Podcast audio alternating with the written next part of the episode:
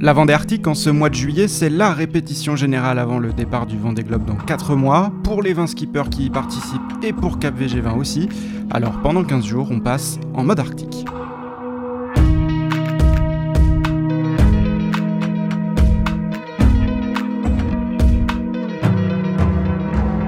Aujourd'hui, lundi 6 juillet, épisode 3, fin d'un premier week-end en mer, et le moins qu'on puisse dire, c'est qu'il n'a pas été de tout repos pour les skippers de la Vendée Arctique. La nuit dernière, d'ailleurs, a été particulièrement agitée le long des côtes irlandaises. Beaucoup de manœuvres à opérer dans des grosses rafales, parfois plus de 35 nœuds. Alors au réveil, ce matin, le skipper de Charal, Jérémy Bayou, répétait les mêmes mots entendus tout le week-end, et d'ailleurs, au-delà de ces mots, soyez attentifs au bruit du bateau derrière lui. C'est tonique comme début de course. Il n'y a pas, pas beaucoup de temps pour manger dormir, prendre soin de soi. Euh, voilà, j'ai pas eu le temps de faire un tour du bateau non plus. Je crois que j'arrive à tenir debout dans le bateau pour aller faire. Ça ne fait aucun doute, ça bastonne sévère sur cette Vendée arctique. Ambiance Far West façon Morricone, mais c'est bien le Grand Nord qui semble lointain.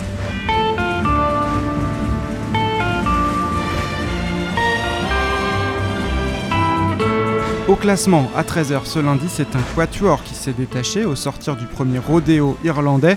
Thomas Ruyant sur son bateau Linked Out est toujours aux commandes, désormais devant Jérémy Bayou et Charlie Dalin.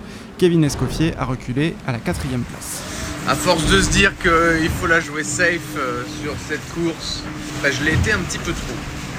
Bon, en tout cas, le principal, c'est qu'on est dans le bon paquet. Ces quatre-là se tiennent bien dans un mouchoir de poche d'à peine 5000 nautiques, preuve apportée par Charlie Dalin, skipper d'Apivia. Je vois Charal et PRB à l'œil, donc euh, ils, sont, ils sont pas loin. Et puis si c'est dur à l'avant de la course, ça l'est aussi forcément derrière. Deuxième jour de course, deuxième casse et deuxième abandon malheureusement. Damien Seguin l'a annoncé ce lundi à la mi-journée. Le skipper de groupe Apicil était rentré à Port-la-Forêt ce matin après la casse de son support d'alternateur hier.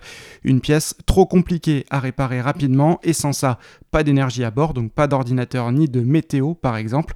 Alors comme Sébastien Simon la veille, Damien Seguin va désormais se concentrer sur la préparation de son vent des globes. En ce qui concerne les systèmes météo, on parlait hier de deux choix possibles.